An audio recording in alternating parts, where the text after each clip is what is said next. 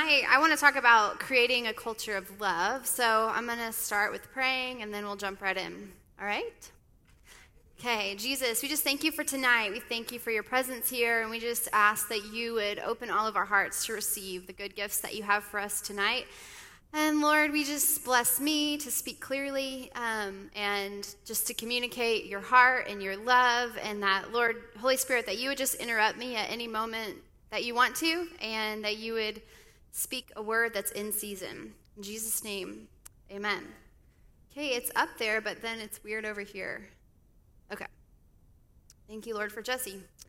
So, for those of you that don't know our family, we came, or don't follow us on social media, which is totally okay. We came back from vacation, been a week and a half? And you guys, vacation was amazing, but re-entry was hard. Have y'all ever experienced that? So we stayed with friends in Florida, and it was beautiful, and honestly, it was like really great. But we had to come back home and re-establish our family's culture when we came back home. So, for example, we don't bite. Somebody got bit on the trip. And somebody got bit when we got home, the same person. I'm like, I don't know why she always is the one to get bit. But anyways, so I was thinking about this and just thinking about, also I was reading in the Passion Translation and just thinking about our culture at Kingdom Life. And we talk about a ton of different things, but the most important thing here that we want to be known for is love.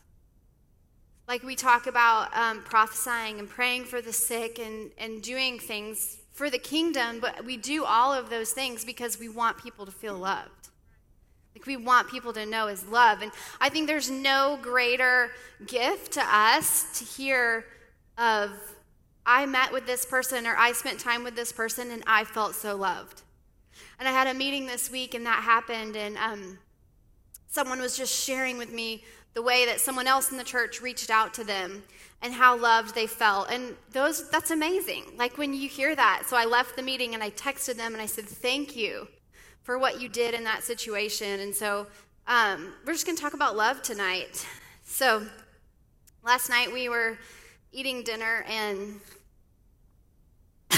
sorry. Okay, I don't know if anybody else's kids do this, and I'm believing it's a stage, I'm declaring it's a stage, that if a drop of water gets on our kids' clothes, they're naked. I mean, just everything comes off. And in fact, when we were on our way to Florida, we stopped at Chick-fil-A to eat, and there was another couple there that had identical twin 3-year-old boys. And so I'm talking to this couple, and because that's just what happens when you have twins, everybody else has twins, and you talk about having twins, and all of a sudden the dad goes, she doesn't have any clothes on. And I look over, and there's Charlie in tennis shoes and her underwear. And she's like, my dress is wet. And they were like, our kids like have to have clothes on all the time. And I was like, well. And their boys were like so calm the whole time. And my child's like naked. Oh, and Autumn, actually, it gets even more interesting. So I take Autumn and Charlie to the bathroom. And the poor mom's trying to go to the restroom in the stall. And Autumn looks under the stall. And I'm like, wow, this is the Mars. And like their boys were just like so mellow. And I was like, okay, well.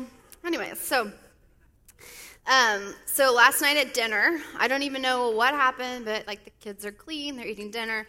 Somehow, like Autumn gets water on her pajamas. So she's like, well, I have to change my pajamas or whatever. And so I told her, I said, Autumn, finish your dinner and then we'll talk about it. And I forget that I even said that.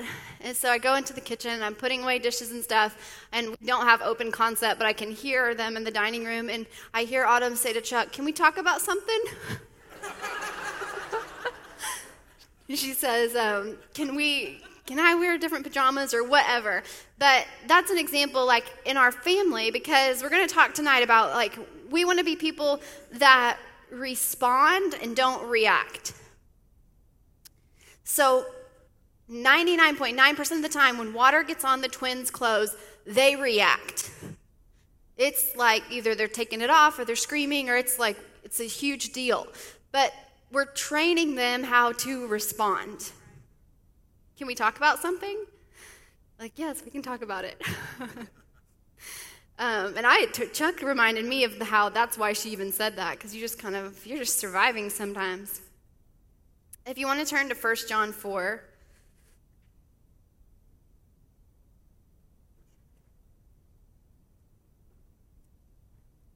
It's going to be a pretty simple night as far as scriptures go.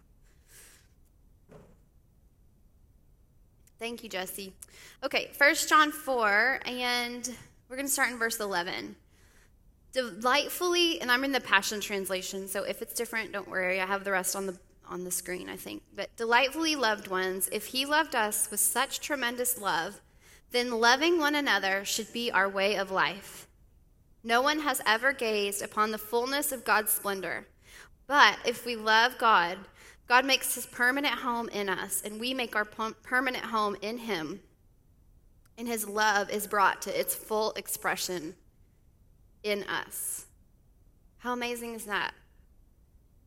All right, and then now we're going to move over to 1 Corinthians 13, and we'll hang out there for a while. Okay, starting in verse 4. It says, love is large and incredibly patient. Love is gentle and consistently kind to all. It refuses to be jealous when blessings come to someone else. Love does not brag about one's achievements, nor inflate its own importance. Love does not traffic in shame and disrespect, nor selfishly seek its own. Love is not easily irritated or quick to take offense. Love joyfully celebrates honesty and finds no delight in what is wrong. Love is a safe place of shelter, for it never stops believing the best for others. Love never takes failure as defeat, for it never gives up. Perfect love. Love never stops loving. So good, right? We're done. No, I'm just kidding.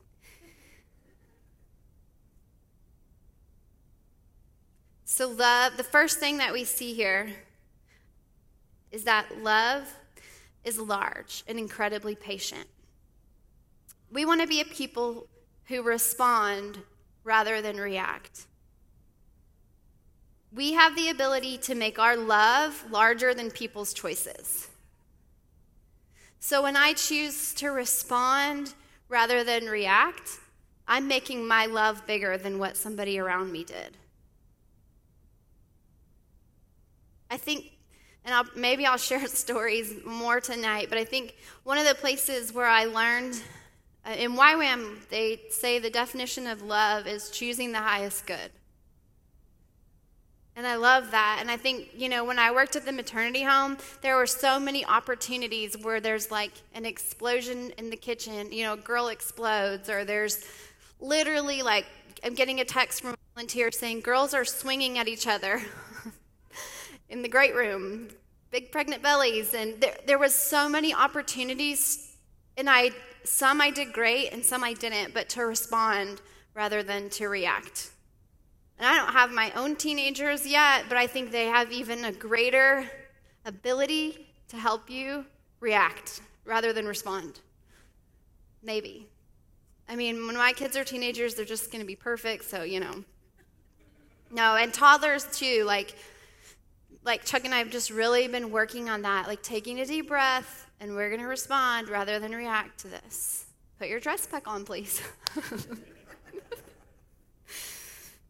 Do you want to put your dress on, or do you want me to put your dress on?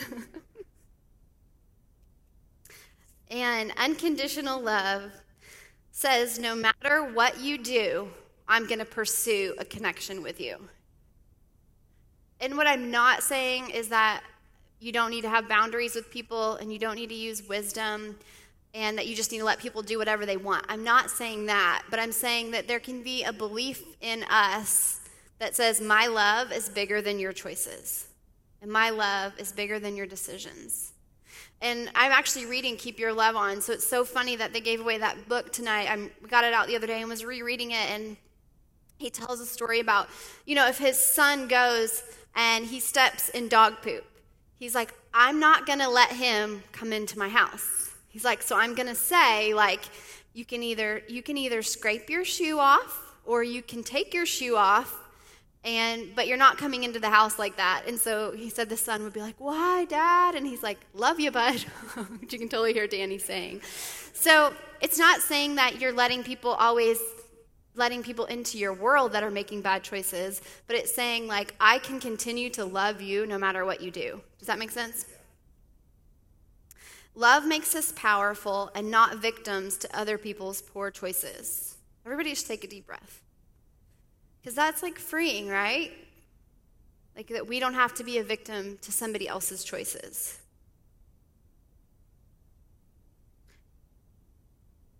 All right. This is a good one. Love refuses to be jealous when blessings come to someone else. Here's the thing. I think jealousy is just the fruit of a poverty mindset. If you find yourself consistently jealous, you're believing the lie that there isn't enough for you. Jealous is feeling or showing envy of someone or their achievements or advantages. And when I went to my DTS outreach was actually in Fiji, which everyone thinks, like, oh my gosh, you went to Fiji. And I did spend like 6 months on an island, which was strategic, Hawaii, Fiji, and Jamaica. But anyway, Fiji was actually hard, which is probably hard to believe. But because when we got there, there was a guy that was supposed to, like, set up an itinerary for us. And he hadn't planned anything for the first 2 weeks. So, like, the worst kind of mission trip is to have nothing to do. So in the mornings, we would, like, sit around, and we would sit there, and we would pray. Like, what are we supposed to do today? And, like, 4 of us were like, well, I think, you know, we'll go to town and we'll, like, pray for people. And then, like, the other 8 people on the team were like, I just think maybe we're just supposed to, like, stay home and, like, do our laundry and, like. But what was happening is that's a spirit in the region, and people were tapping into that spirit of laziness and of not wanting to work and not being motivated. And so, therefore, like, we weren't moving forward as a team, but what they taught us in YWAM is that when you feel that, you learn how to move in the opposite spirit. So everybody's going to, like, experience jealousy at some point. And if and when you do, this is my suggestion. I think that love celebrates other people's victories. If you're struggling with jealousy, start to consciously and verbally celebrate others. Celebrating others' victories breaks off the power of jealousy in your life. Because here is great news. Just because somebody else succeeds doesn't mean that you won't. Just because somebody else gets something doesn't mean you never will. Like, we serve the God of abundance. So in an abundance mindset, we can get free from jealousy. And when you see somebody get something that you want, you have permission to get excited for them.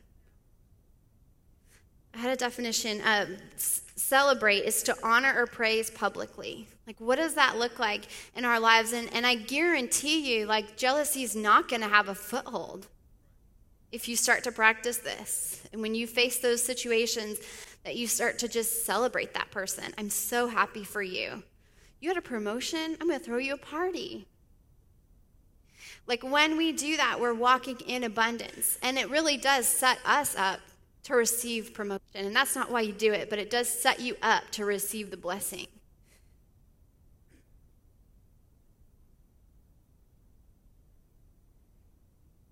I love this one. Love does not traffic in shame and disrespect, nor selfishly seek its own honor. And this isn't like I looked it up, but I was just thinking about traffic. And when you think about traffic, it's that you're tarrying somewhere or you're getting stuck. So we're all going to have moments where, like, maybe we do something or we say something or somebody says something to us and boom, shame is there. But what this is saying is we don't get stuck there. Like, when shame comes, what that means, you don't give it room. It means you find the face of God so that shame loses its authority. Because the Bible says that those who look to him are radiant and their faces are never covered with shame. So when shame comes, boom, it's there. All we have to do is say, God, where are you? Because this is not you. This is not my true identity. You know, and even disrespect, like that's such a, can be such a cultural thing. And even in our home, like we're trying to teach the girls, like Charlie will do something, and I'm like, oh no, that wasn't respectful of mommy. So I'm gonna give you some time in your room until you can work through whatever that is. But that's learning a culture of I'm gonna respect you because you're made in God's image. So you're worthy of respect simply because you're made in His image. And disrespect is just low regard for someone or something. And if we're starting to feel that, then we've just like lost sight of God's heart for that person. All right. Love is not easily irritated or quick to take offense. And neither are any of us, right? Okay, moving on. And this is my suggestion for when you're feeling this, just irritation and offense. When you're struggling with these things, ask the Lord for a word concerning the person or the situation. When we feel irritated or offended, we just need heaven's perspective.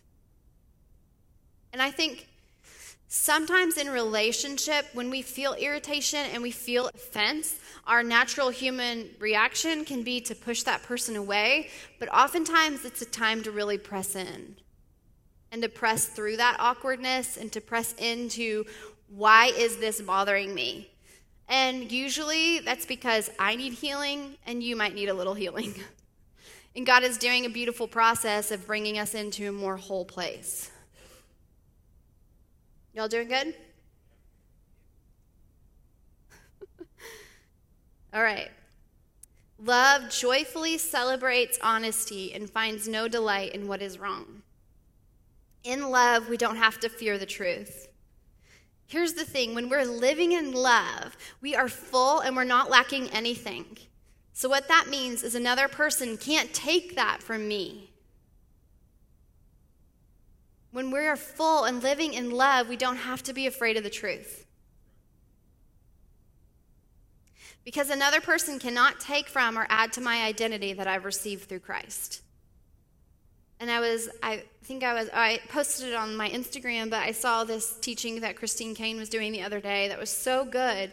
And she shared about the first time that she preached in her Bible school. And she preached this message, and she said it was visible. You could see that God was moving on people, and God was doing something in the room. And one of her instructors didn't believe that women should preach.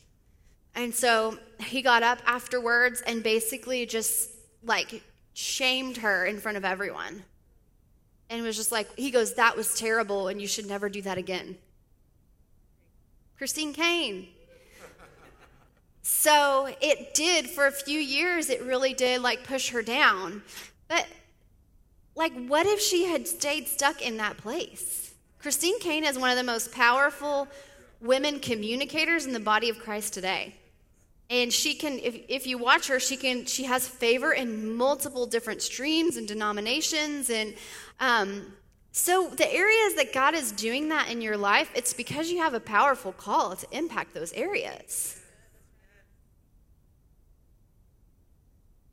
She had to tuck in to the Lord and figure out, why is this happening, and learn the truth of who does Christ say she is, even when someone who should have been encouraging her was pushing her down. And if she hadn't done that, a lot of us wouldn't have ever received from her ministry. All right.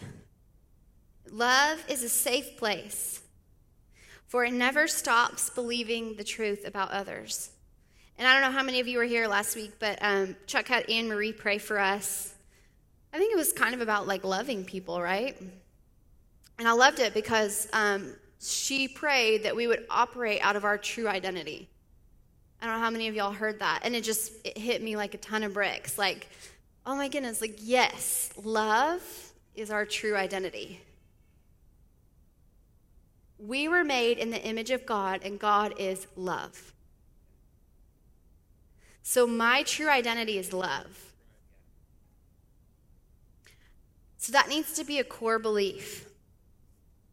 And here's the thing. We are created to walk, to talk, to eat, but we also have to learn how to walk, to talk, to eat. So like Kelly's been sharing, it's also about creating these new neuro pathways, because a lot of us have learned poor patterns and behaviors from our upbringing or the world or cultures or media and lies and deception. But the truth is, we're made in His image. We're created to be love and to be loved.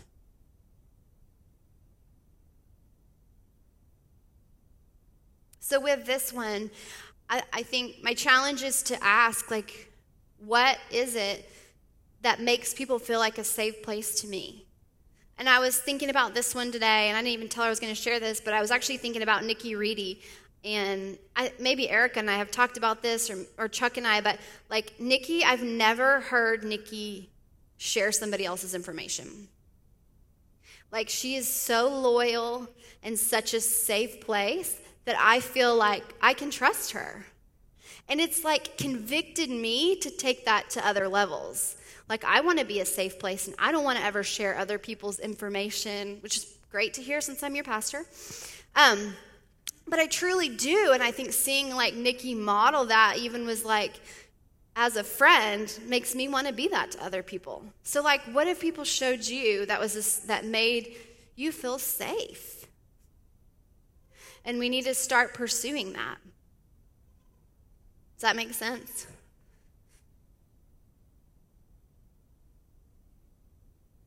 Says, I'm just going to read y'all some scripture from Romans 6 about this being our identity. It says, sin is a dethroned monarch, so you must no longer give it an opportunity to rule over your life, controlling how you live and compelling you. We're in Romans 6, verse 12. Controlling how you live and compelling you to obey its desires and cravings.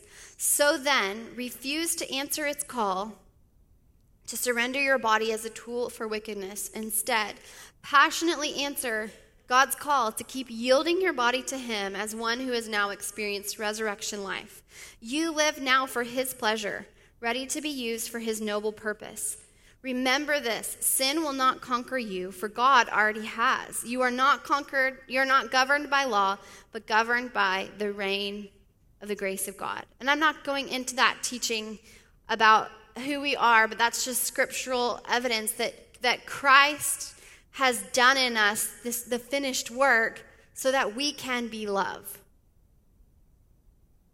We have to train ourselves in some ways how to operate. And for all of us, there's different things on this that some of us are like, I'm awesome at that. Like, Nikki's really good at being a safe place. She doesn't need to work on that. But for all of us, there's areas in this that we get to choose and say, I'm going to work on that because I want to be known for my love.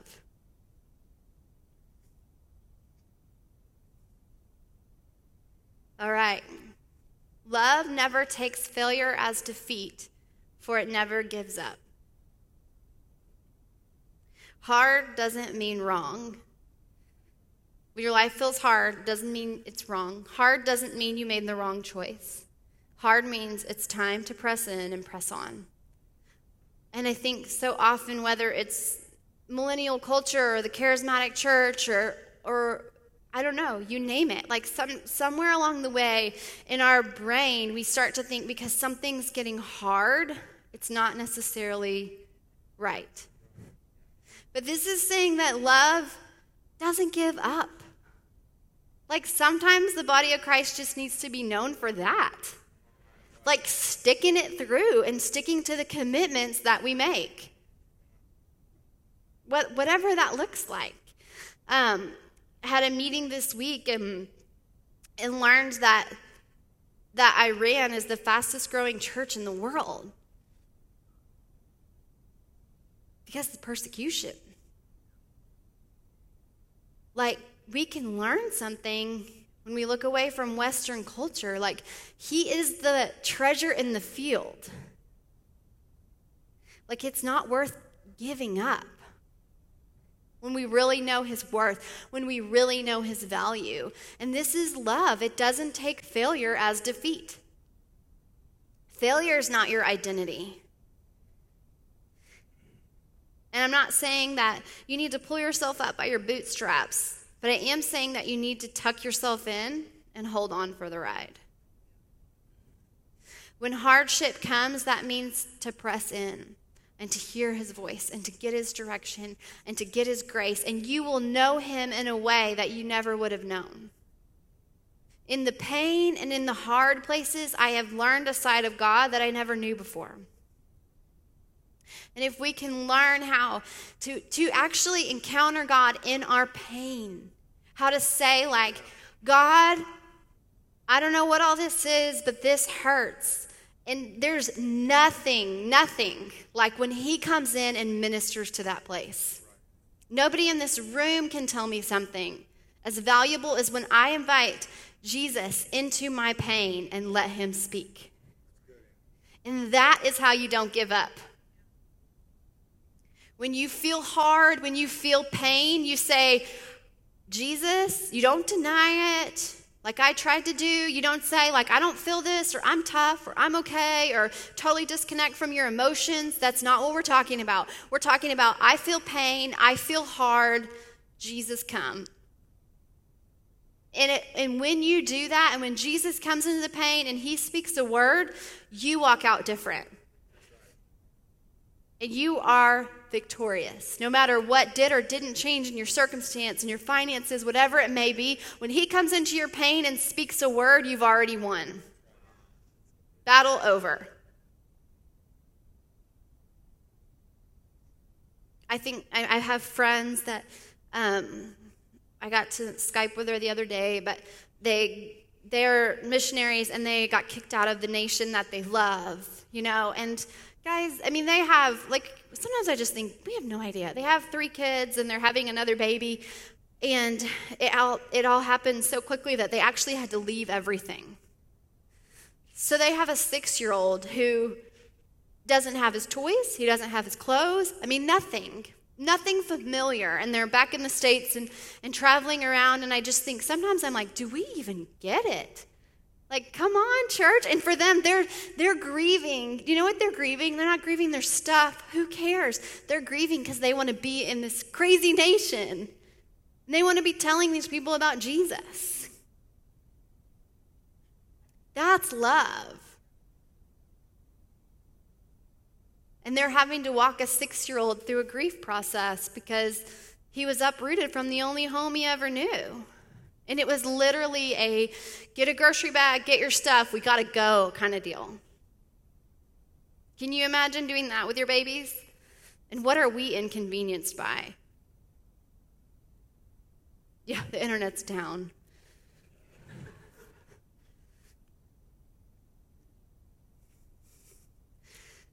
So hard doesn't mean wrong, and love does not take failure as defeat. I was listening to a podcast this week with Louie Giglio talking about when he planted the church in Atlanta, and he was talking about how he was meeting with Andy Stanley, and he was like, well, I'm 50 years old, and I want to plant a church. And Andy was like, you sure? And Louie is like, you know, our church is going to be different. This is going to be a different church. It'll be different. And so Andy said, okay. He said, when you want to quit, I need a face-to-face meeting with you. So I don't know how many years into the situation they got, and he shoots Andy a text, and he said, I'm quitting. And Andy said, I'm out of town. You have to wait until tomorrow when I'm back. And that's the thing. Like, we get a vision, we get a word from the Lord, we get a dream, and then we're in the thick of the night of that dream, and we want to quit.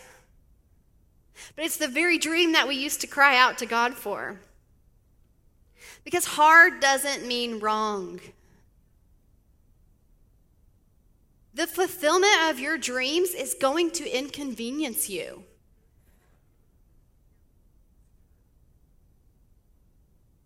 It is not all bliss. Pursuing the kingdom is going to disappoint you at times. But love doesn't give up. So when we hit those points of disappointment, of pain, I'm not saying to go, it's not there, I'm good. Got the Holy Spirit, I'm good. No, it's saying, love, can you come into this? Because planting this church is hard. because adopting this baby is hard. You name it, whatever it is, but following your call is hard. And so, love, I need you to enter into this. Y'all good with that? When we give up, I believe that we never walk in the fullness of all God has for us and wants to do through us. All right. And I'm kind of landing the plane. I was thinking about this today.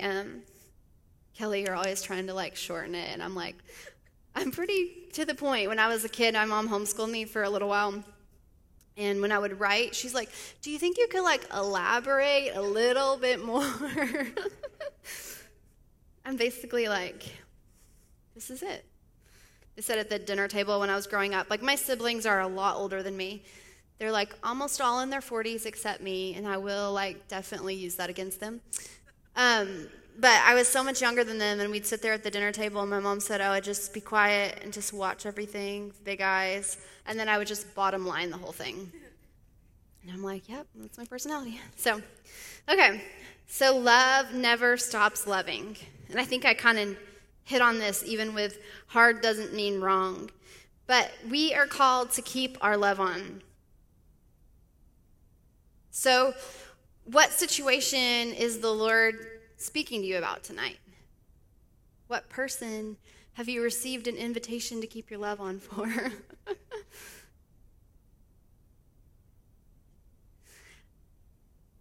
You are empowered to love because love is living inside of you. So this is what I want us to be known for at Kingdom Life. We are, I guess I could have said large, but none of us women want to be known for that, huh? Love is large and incredibly patient. So, love is incredibly patient. We at Kingdom Life are gentle. We're consistently kind to all. We joyfully celebrate honesty. We find no delight in what is wrong. We are a safe place, and we never stop believing the best. We are not jealous, bragging, trafficking in shame and disrespect, selfishly seeking our own, easily irritated, quick to take offense, or taking failure as defeat.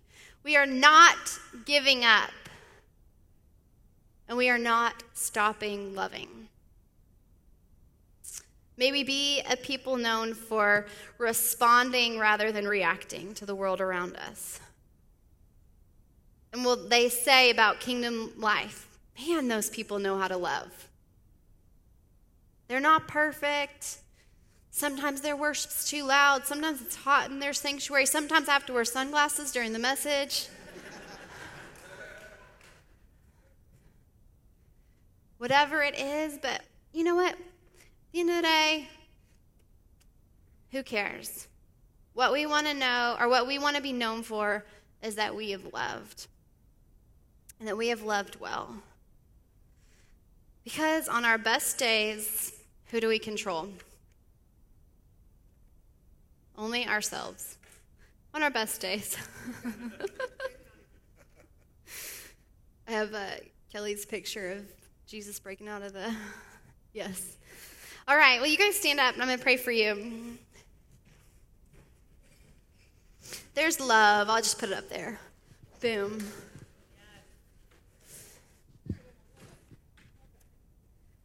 It is cool. All right. So, yeah, if you just feel like you want to receive an upgrade in love tonight, I just want you to hold your hands out. And I do feel like there is a grace for impartation. And also that there's not shame for the areas that maybe you're like, oh my gosh, there's not shame because love doesn't traffic in shame. So we're not operating in shame. For all of us, there's areas where we have to recreate neuro pathways because maybe we grew up loving like this or we grew up like that or we've learned things along the way. But Holy Spirit, we just thank you. We thank you that you are love and we just invite you, love, to come.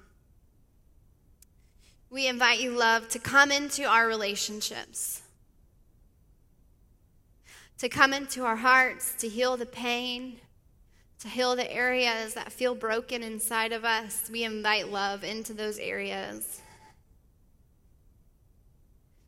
Yeah, and Holy Spirit, we just invite you that as you are love within us, that you would show us how to love the world around us. And Lord, that we would just begin to learn the process of learning how to respond to people rather than react. So, Holy Spirit, we thank you that we love because you first loved us. So, Lord, we just love you in return. And, God, we thank you, even as it said in 1 John, that as we love people around us, that your Spirit comes and dwells in us in a tangible way. And there's no greater thing than to have your Spirit dwelling in us. So, Lord, we just thank you for that. In Jesus' name, amen.